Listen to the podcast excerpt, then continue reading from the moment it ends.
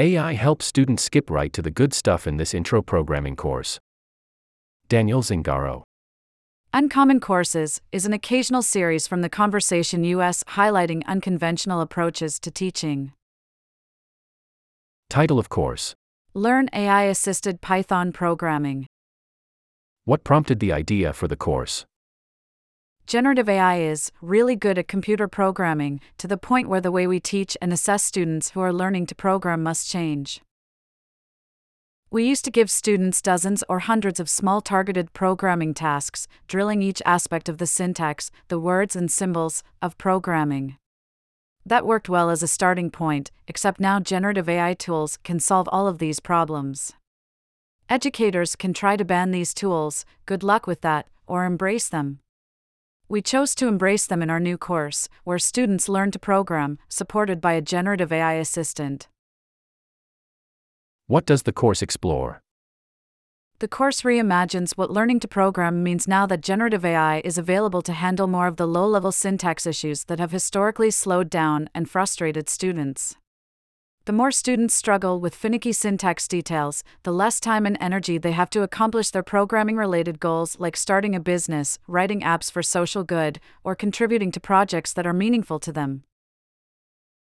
Generative AI clears the decks for us to focus on more valuable, high level skills that students need to become effective programmers.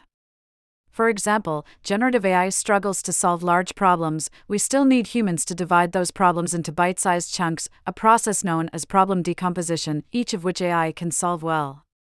People are still needed to test code to ensure it's doing what was intended, and to ensure that the code is used to help, not harm, society and its vulnerable groups. Why is this course relevant now? Professional programmers in droves have already adopted generative AI tools and are using them to be more efficient in their daily work. If the goal is to prepare students for these jobs, teachers need to train them in how to use these new tools. Perhaps more importantly, what students can do in introductory courses changes. With a more powerful tool comes an ability to work at higher, more efficient levels. These tools save people time. What's a critical lesson from the course? A critical lesson is that generative AI is impressive, but that it is fallible. You cannot simply ask it for code and assume that the code it gives you is perfect. It may not do the right thing. It may produce errors or bugs. It may cause security concerns. It may exclude underrepresented groups or discourses you need to critically examine the code that you get from generative AI. What materials does the course feature? The course is built on our new book, Learn AI Assisted Python Programming. The book reconceptualizes an introductory programming course in the context of generative AI tools.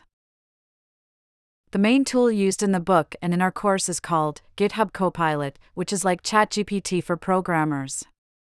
Students use Copilot from day one. They build complete apps, apps to automate tedious, error prone tasks, computer games, even an app to guess who wrote a novel whose author may be unknown. To ensure that students are still learning fundamentals, the book teaches them how to understand the code that the generative AI is creating. What will the course prepare students to do?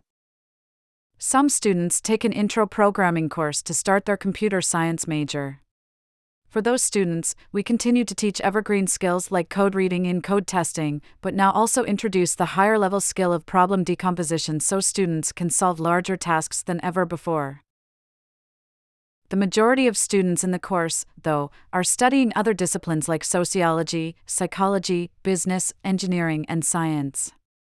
The course prepares those students to use generative AI to boost their careers through programming.